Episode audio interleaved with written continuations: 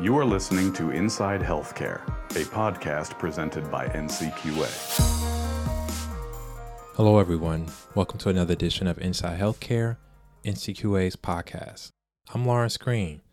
Today, NCQA Executive Vice President Dr. Michael Barr talks with Danielle Brooks, Director of Health Equity at AmeriHealth Caritas. This podcast was recorded after Danielle Brooks presented on the return on investment for health equity and quality improvement at NCQA's virtual Digital Quality Summit earlier this year. Apologies for the sound quality. This podcast was recorded virtually as we continue to social distance. Let's get started. Welcome to Danielle Brooks, an attorney and currently Director of Health Equity at AmeriHealth Caritas since October 2018. I got to know Danielle when she was at eHealth Initiative back in 2010, 2012, so it's really good to see you again, Danielle. You did a great talk at our Digital Quality Summit called Beyond Data Collection, the Return on Investment on Health Equity and Quality Improvement. And we wanted to follow up on that presentation because unfortunately we ran out a little ran out of time and there were a lot of questions, a lot of interest in the topic. So what I've done is I pulled from some of those questions, added a couple of my own, and we, we, we just wanted to get your take on a, a really some very important issues that the audience was was keen on.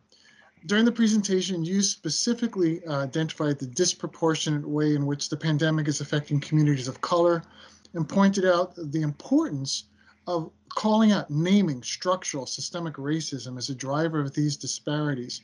There's been a lot of talk about it. There are a lot of, you know, thankfully, a lot of people recognizing this. What's your take? Are people now finally starting to understand something that they should have understood? We should have understood um, since the 1800s because you gave that chronologic history of this is not new, but but are we starting to see some traction of people really meaningfully going to make some differences? What's your what's your expectation? So um, first, thank you guys again for inviting me back. Um, great to be here. Great to speak with you, Michael. Um, so yeah, I, I, guess I want to reference the chronological history because I think it's important and and really talking about it today. So what I was referencing was um, the 1899 publication and 1906 publication um, by W. W.E.B. Du Bois um, that was called, um, I would have to look at my notes, but it was called uh, The Health and Physique of the American Negro. And it was actually really phenomenal in the sense that it was one of the first studies that really came out and had publication that talked about it wasn't a inferiority issue of African American America to poor health, it really had to do with social determinants of health and inequities and systemic racism. And to take you back even further, um, you know, the real thought had been that, you know, and it was really couched in slavery that African Americans were just simply inferior. Um, and that had to do a lot with, you know, really justifying the reasons for that. And there's actually a great great, great podcast. I know it's controversial to mi- uh, mention, but the 1619 Project has a podcast out, and their third episode talks about uh, it's called Bad Blood, and it talks about the history of healthcare and, and health disparity. I encourage anyone to listen for background. But really, there was this concept out there about, um, you know, after emancipation, African Americans were just in poor shape, particularly in health, because if you think about uh, the degradation to your body of slavery, your mental health, and then just being emancipated without resources, it really was a public health crisis. And the thought that came out of the medical community was they're just inferior. They're not meant to live by themselves. And so as that proliferated, um, that was just a thought. But with this study, it really was no, it has to do with social determinants of health. It has to do with systemic racism. It has to do with uh, separation of medical facilities and access to just water and resources. Um, and so, like I mentioned my presentation, if you actually follow that and you actually follow the data, there's a lot of the same issues that continue to occur decade after decade. Um, and it really comes down to issues of systemic racism. So fast forward today, we're in this really just cataclysmic moment of the pandemic. Um, really structural racism coming to the forefront with all of the police killings and real questions about how does our society move when it is not just one perceived look or one perceived dominant culture? So that's a long way of saying um, I am hopeful. Um, I'm very excited to see predominant organizations really take a stand and, and call it what it is. Um, the American Medical Association, American Public Health Association have all come out and declared racism a public health crisis, and I would agree. Um, so I think yes, but I do think that organizations now have to really do the work um, and begin not looking at just external forces, but how this kind of proliferates inside healthcare organizations and industries, um, and take a deep dive as to where these issues pop up. Um, because the tendency of action is to go out and work in communities without doing re- reflective work to the process procedures internally.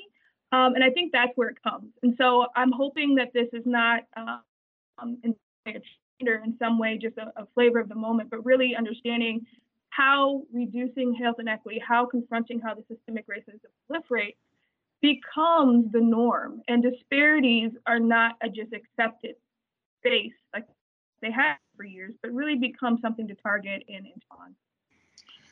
Thanks, Danielle. That was, that was, thank you for recapping the history and actually presenting it the way it did as it framing it for now. And actually picking up on your last point, and you made this comment in your presentation. I'm actually going to look to my notes because I wrote it down. You clearly stated that to achieve health equity, we need to make it a measurable component of quality initiatives. So what matters, what what gets measured, it matters. What matters gets measured. Um, so that's a bold statement with a lot of implications for the quality measurement enterprise, for data collection, for data reflection, for action-oriented measures that present information to clinic clinicians and their teams. Uh, could you expand upon that and, and, and, what do you see as potential in the future and how, how hard do you think that's going to be? So Michael, I'm gonna I'm gonna reverse the question on you for a second. How would you uh-huh, uh-huh, how would you define quality? Achievement of true quality? Wow. Well, it depends on the, the, the, depends on the stakeholder, the person. It's from the person's perspective, right? And that's mm-hmm. why understanding the person is so important to understanding whether, in fact, quality is improving. So I take, you know, in the context of our conversation, that's a critical part of the equation. Understanding the person, what's priorities to that person. And so the I think the behind the question is the challenge we don't collect that data very regularly or systemically in, in health information technology systems. And so um, from my mindset is sort of where NCQA is trying to get to that measurement, trying to achieve what you articulated. I wanted to get your take on oh, what, what are you doing? I'm going to toss it back to you. no, I. I only, I only asked that because, you know, when I look at the way that organizations do quality, right? Um, if I were to just simplify it to its essence, simply like there's a measurement that people are trying to get to from a population standpoint, right? So organizations, governments, departments set this and people achieve it. So when you look at that carrot, it really is how can we get people to do that without a lot of question as to who is always achieving that. So I often use the analogy, it's like me going to the grocery store and saying, I'm gonna make the best soup ever. It's gonna be chicken soup, it's gonna be awesome, I'm gonna get the freshest ingredients. And then I decide to leave the chicken and the broth and some herbs on the ground the and I continue to do that, but I still try to make that soup. So when we look at quality measures, it's super important to do strategic and um, stratify the data on a consistent level to see what you're actually achieving. Um, and that's important for multiple reasons. Populations change, community change, who you're serving changes, number one. But number two, quality interventions can actually be detrimental to increasing health equity or rather health inequities if you're not taking that approach. Um, Advancing Health Equity actually pulled out this study. Um, people can find it on their website where they look at breast cancer um, and breast cancer programs and initiatives in, Chicago. And by doing a population approach, three things can happen. You could capture everybody, it moves the needle up, but usually what happens is, is that one group goes over and another racial, ethnic, linguistic, or however you want to determine that data may actually widen the gap or may actually have no effect.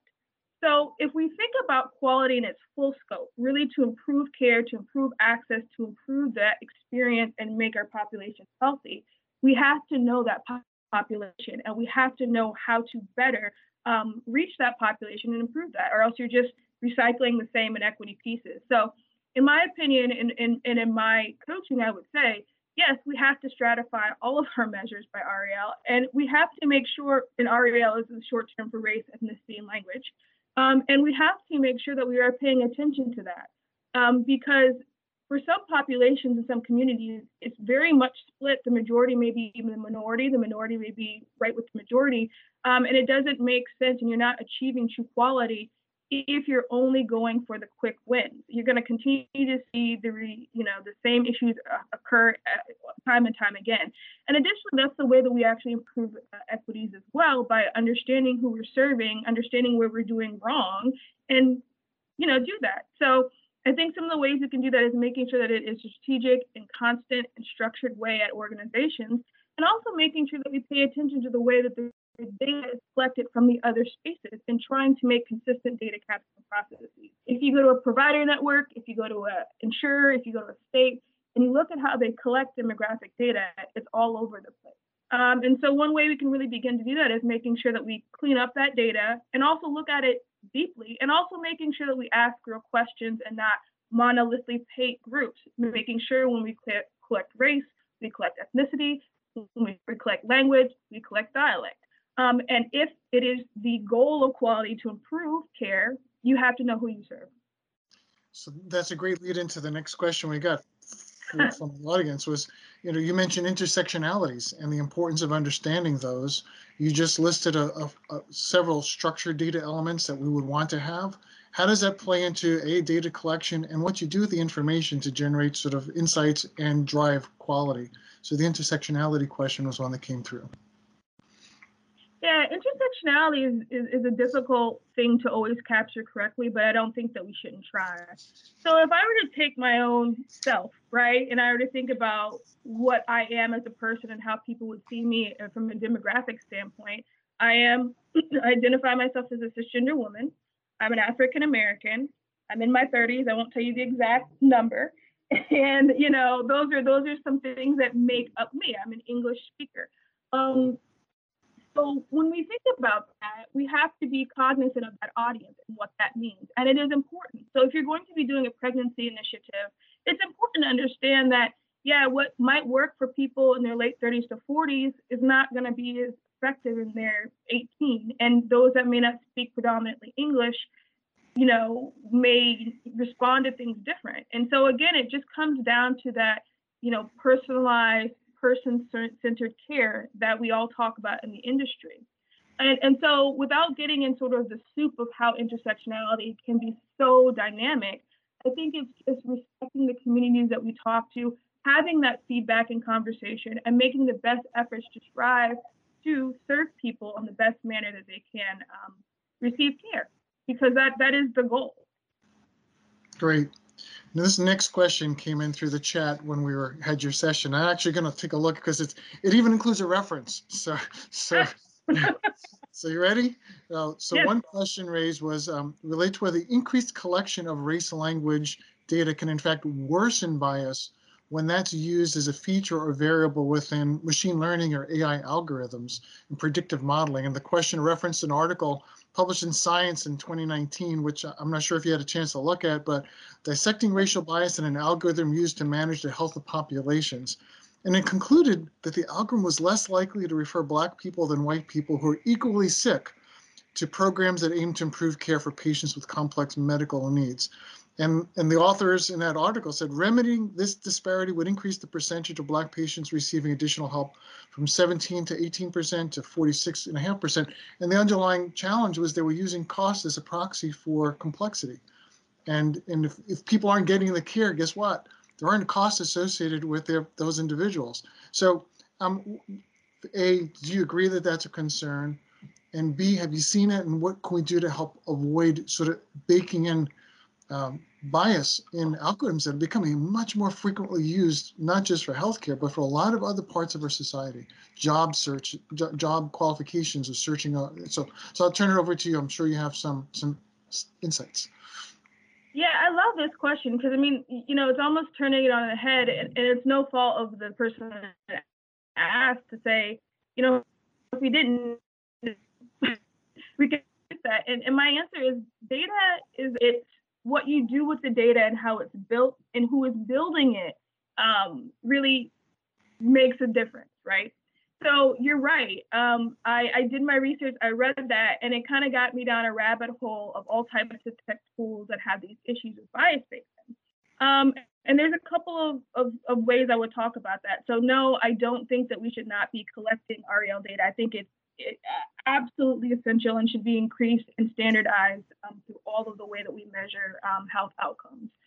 Number two, it really has to do with who is in the room developing these solutions and how are we actually doing sampling of that information. So one of the things is if I, I so personal story, I've been in a bunch of different like innovation challenges.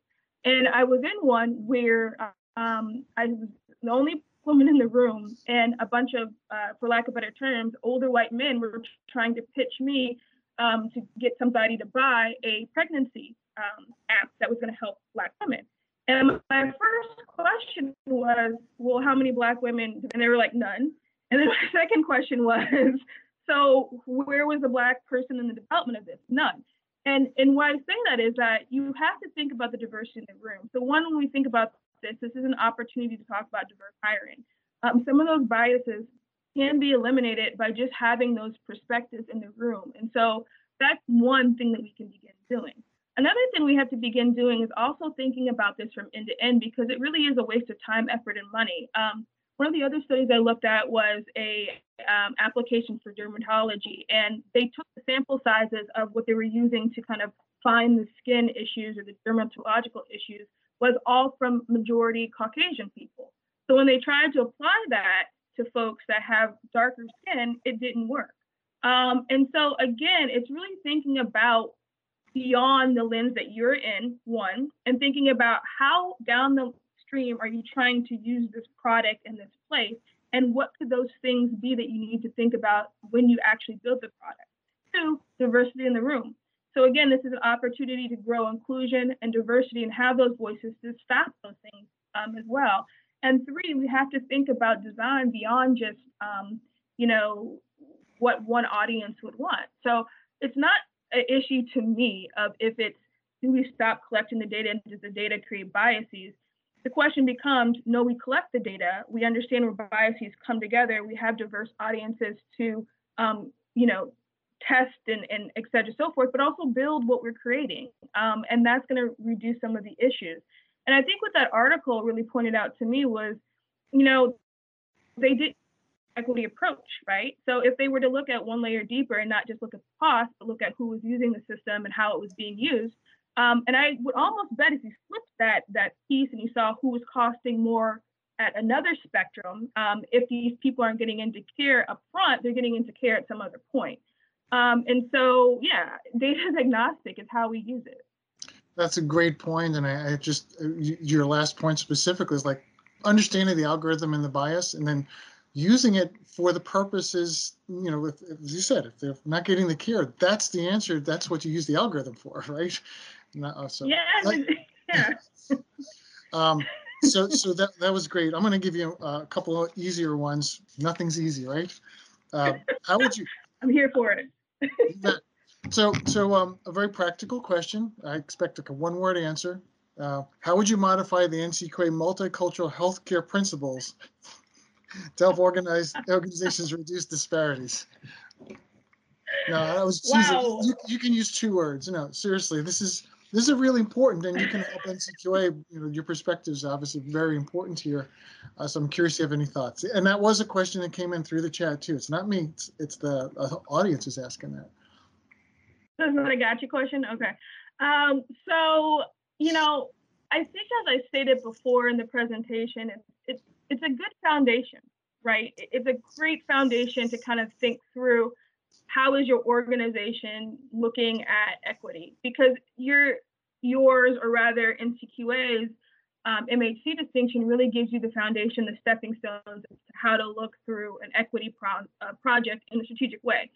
In terms of modification, I think that uh, I don't want to get people in trouble, but I think that you know I look at it, I'm not sure what the teeth is so one of the examples are is that one of the pieces um, or one of the the standards is to come up with a disparity intervention, measure it, you know, evaluate it. Um, there's no kind of structure and longevity. There's no kind of um, kind of holding the feet to a measurement or what you're actually looking at. It's very up in the air. In terms of how you look at some of your samplings, there's no you know structure around that at all. So in some ways, organizations can get away with doing the bare minimum and still getting that. In other ways, it gives people and organizations that may be more equity focused a really great tool set. Um, so I think one of the things I would probably look at is standard five, which is the one kind of talks about the disparity initiative and push it apart and try to see what are you guys actually trying to achieve with that? Um, is it your goal to demonstrate um, that there is improvement? Is it your goal to have it um, intertwined with the quality metric? Um, because most organizations that go after MHC also have other types of accreditation. Um, is it to be standing alone? Because I mean, to achieve real equity, it has to be weaved into everything that's going on. It cannot be standalone. Um, the other thing too is I think that I would probably put a little bit more weight on the interplay with um, culture and um, education of providers. Um, one of your standards looks at the diversity of your provider network, um, which I think is fantastic, but it doesn't really talk about how you require, you know, that cultural conversation. Um, and then also, I think just kind of giving some tools about how do you stratify race, ethnicity, and language to try to make it a little bit more structured um, and again, to push it with some quality metrics um, that are in other accreditation um, type mechanisms. So I think MHC is a great foundation. Um, I absolutely think it's a very good tool to make sure organizations are looking at these things in a critical way. But again, I think if equity is to be achieved, it can't be that one and done. It has to be kind of pulled through other other accreditation pieces. That's great, Danielle. I'll make sure our product design folks hear uh, those recommendations and suggestions. So thanks. I'm gonna get so many people mad at me. I don't think so. I think I think it you you know I think the design was as you alluded to at the end, sort of a foundation. Now it's time to sort of take it and move it forward and, and make it more real. I have one last question for you, and it has to also came from the audience who or where can we turn to see good examples of where addressing health equity has generated the return investment back to the name of your presentation any examples that you can direct to in the literature news or some that would help people see what you're describing uh, in action yeah, um, I think that I would probably, there's a couple of really great examples. So um, Advancing Health Equity um, has some great examples. Culture of Health from Robert Wood Johnson has some great examples. Those are very kind of very specific if you're looking from a um, a fully uh, organizational space, um, Connecticut Department of Health um, used a algorithm to kind of measure ROI with health equity, and they saw that it worked. Um, and so what they found is that they um, were able to um, calculate how improved data could support their care and sooner, and they had great uh, great results in that. Um, I also think that there's a couple other spaces that also do that. And again, I'm looking at my notes to not misquote myself. Um, New York has great um, organizations, and particularly Sutter Health. That's not New York, I'm sorry, but Sutter Health is one that's done some great work with the pandemic. Um, Montefiore has some great examples of how they've integrated health equity. Um, so there's a lot of organizations um, and spaces that have done that. Um, and but the, the, the issue is with a lot of health equity projects, I think, is that oftentimes they're done in a very limited space and not as a continued sustained initiative, which has been the challenge of the field. Um, but I think organizations are really seeing where they need to improve that. And I think the pandemic has honestly pushed a lot of that effort. Um, and so people are looking more critically at the role of race and access and social terms health and intersectionality and racism and sexism and xenophobia and how that presents and impacts health. Um, and so I think as we look at how some organizations are beginning to really kind of reckon, reckon with that, um, you'll see a lot more examples. That's great, Danielle. Thank you. This is wonderful. It's a great follow-up to your great presentation. So we hope for the hopefully the digital measurement community and then those who attended the Digital Quality Summit will get to listen to this. We'll obviously going to promote it and look forward to having you back on, maybe in the blog area, maybe another podcast, and catch up with you in a few months, see how things are going.